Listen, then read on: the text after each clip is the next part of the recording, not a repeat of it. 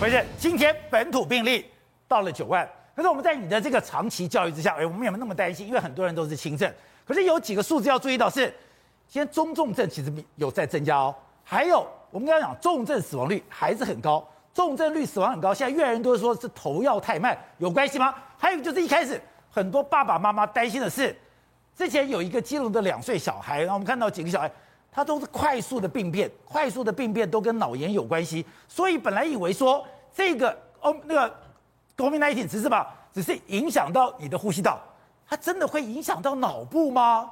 我们先说那个 今天破九万，然后总共案例九十五万了，然后致死率现在站上正式站上万分之四，我们前几天都在讲二三点多哦，现在已经万分之四，万分之四，对，那。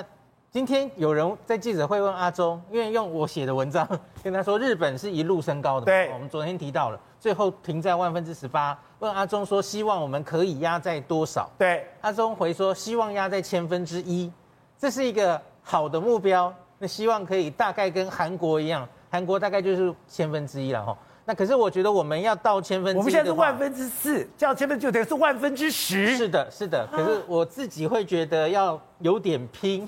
第一个就是保，你说连这个数字都有点拼，有点拼，因为千分之一其实是非常好的，非常低的致死率哦。那有些人是万分之七或八嘛。对。那你看，第一个就是宝杰，你刚刚也有提到的那个给药来不来得及，药够不够了哈？哎，有改善了，的确，你看有有点突飞猛进的感觉，因为其实就是六十五岁以上快筛阳直接给药，它跳起来了哦。那可是跟我们实际上发生的案例，对，那个六十五岁以上的比例大概十 percent 嘛。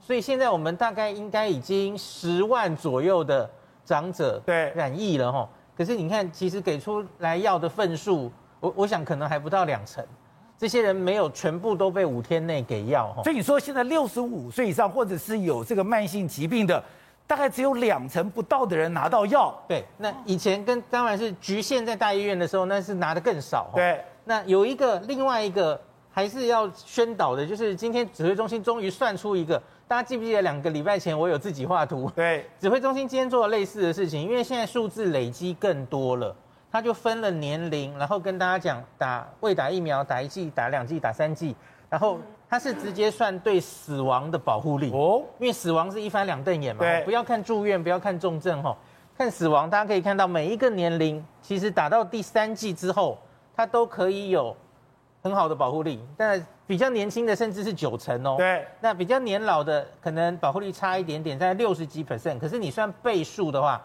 大概就差了六倍。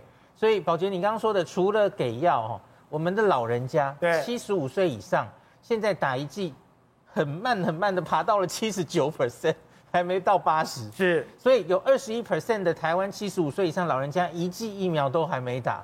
就是真的很希望大家，除了我们要积极给药之外，所以有打没打，有没打跟三剂是差的六倍的死亡率。打疫苗实在还是非常有用的。那另外是小朋友哈，小朋友其实大家已经把大家吓坏了，是比较担心，因为到目前为止，我们很确定的台面上有三例了，那病程都两个两岁，一个四岁。我想再跟大家强调一次哦，绿色的这个哦，就是那个时候大家记不记得，是因为那个爸爸自己确诊，他就没他就不敢出门。但要错失了黄金时间哦，大家看一下，只要你在家里确诊的小朋友有发烧，然后你看到他有抽搐，这个抽搐可以是全身的，或是只是肢端，因为看你脑子影响到哪里哦，他可以一手一脚都可以哦，只要是抽搐就完全不对哈。第二个是意识不佳，比较小的小小孩，你要看他看你的眼神对不对？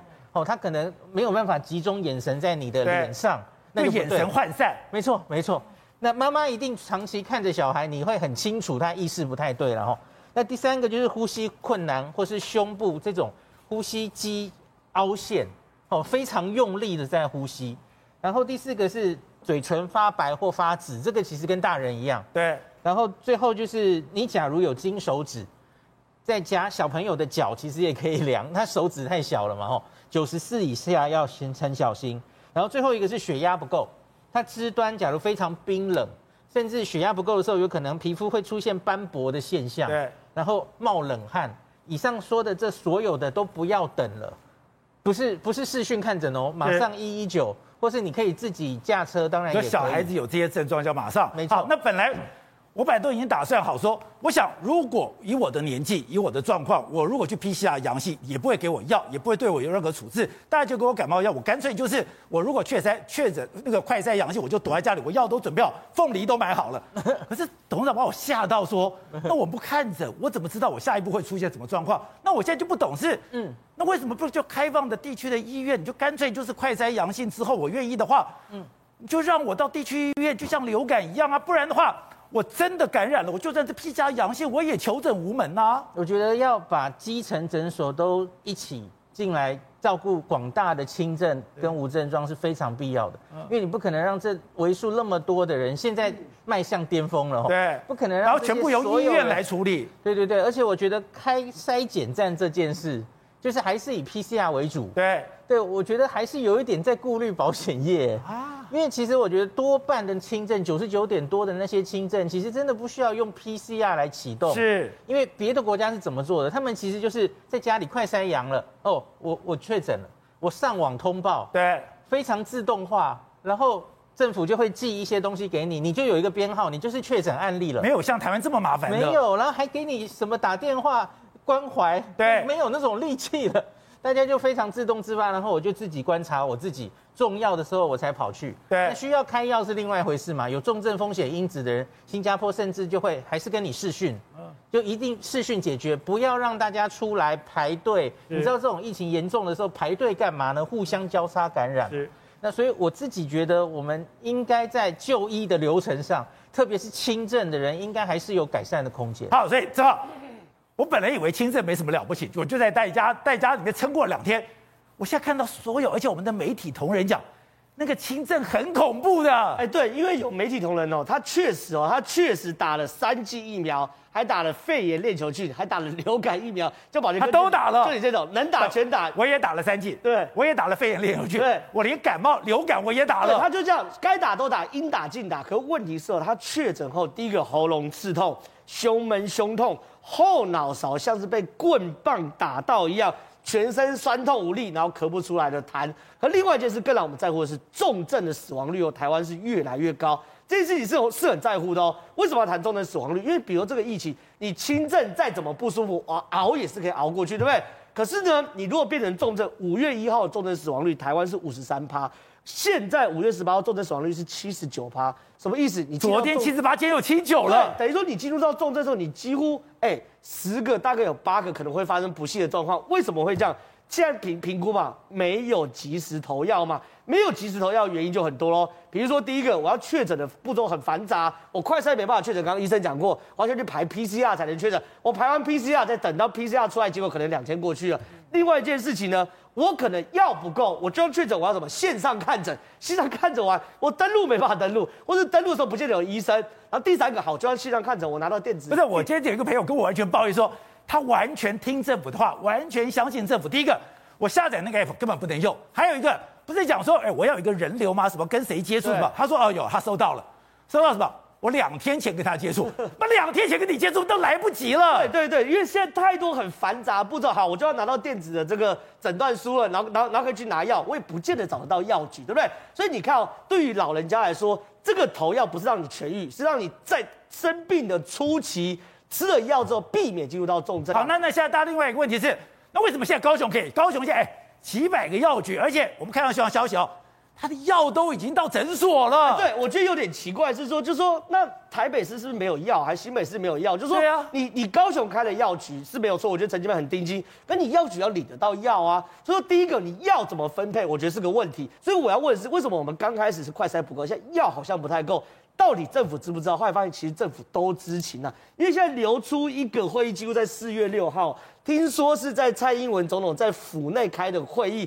然后呢，是严重特殊传染性肺炎中央流行疫情指挥中心工作汇报里面的内容哦，其实它的明它的指示是很明确的哦，它里面有说什么？第一件事情哦，现在它四月六号政府就已经评估了公费快筛试剂要发放到诊所，然后呢要发放到居家快筛，所以他那个时候其实就已经知道了，对，快筛要发到发到诊所去哦，要让诊所介入，否则医疗量的永远不够。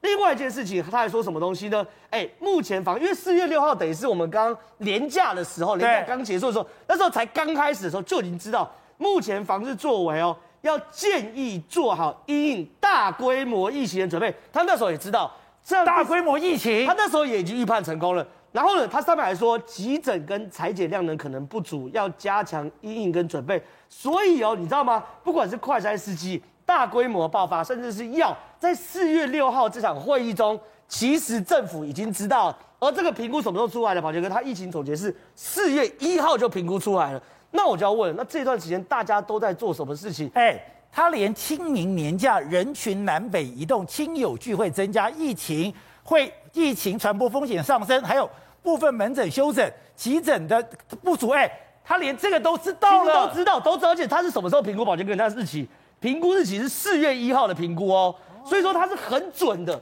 可问题是哦，你在这时候啥事没干嘛？好，你啥事没干，我觉得没关系，大家来补破网。可是我很不能接受一件事情，就是说中央今天确实有在很多地方事情是没有做够，快筛啊、药啊等等是没有做够，对不对？结果呢，你没做过就没做，你跑去骂双北市干嘛？就我觉得这是两回事情呢。就是说双北做不好是一回事，可不代表你中央没有做好，你可以把双北、台北跟西北拿出来骂嘛，对不对？我觉得这事情是很夸张的。好，所以董事长。刚刚讲到二零二二年四月一号县市风险评估评估日期，然后我们看他这边讲新北市、基隆市疫情风险为高，桃园市及台北市为中高，高雄市、新竹县、台中市还有台东县封疫情风险为中啊，你都知道，你知道基隆很严重，你知道新北很严重。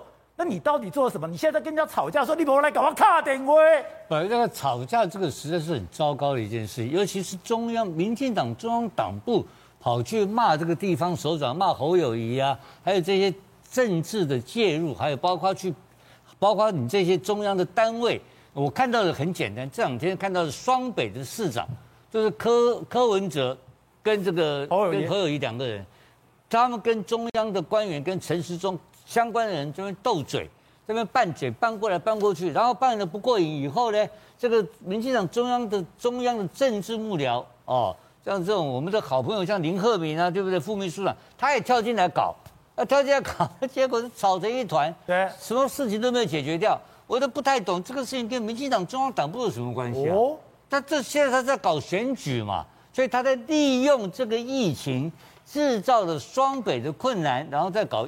搞选举，那现在很简单。讲啊，双北这个，你有通电话，你有问题，一通电话就解决了，谁敢不接你电话呢？讲的很简单呢、啊，但是有没有解决呢？没有吗？我们在这边在谈了半天呢、啊。我是讲，我昨天到我们我已经讲了一个礼拜了嘛，就是批就是快筛阳等于确诊，让大家可以去拿药。对，那么简单一件事情，到现在可以开放六十五岁以上。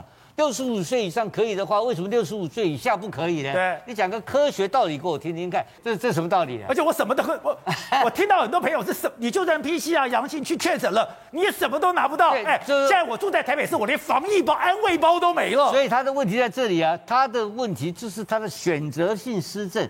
他这施政是什么样的？后面背后什么动机我们搞不清楚。但是有一个事情我确定的，当民进党中央在攻击这个台北市长柯文哲的时候。他以为他在搞政争，他以为修理到柯文哲，他搞错了，你知道吧？他修理到我台北市民，你知道吗？对、他在他在跟柯文哲拌嘴打，在打嘴炮，在那边两边互相口水大战的时候，耽误到谁啊？耽误我，耽误到我，我台北市民，你万华，你住万华，我住大安区，我们都就像那时候你要去修理柯文哲，你把万华当破口，那你为你要修理柯文哲。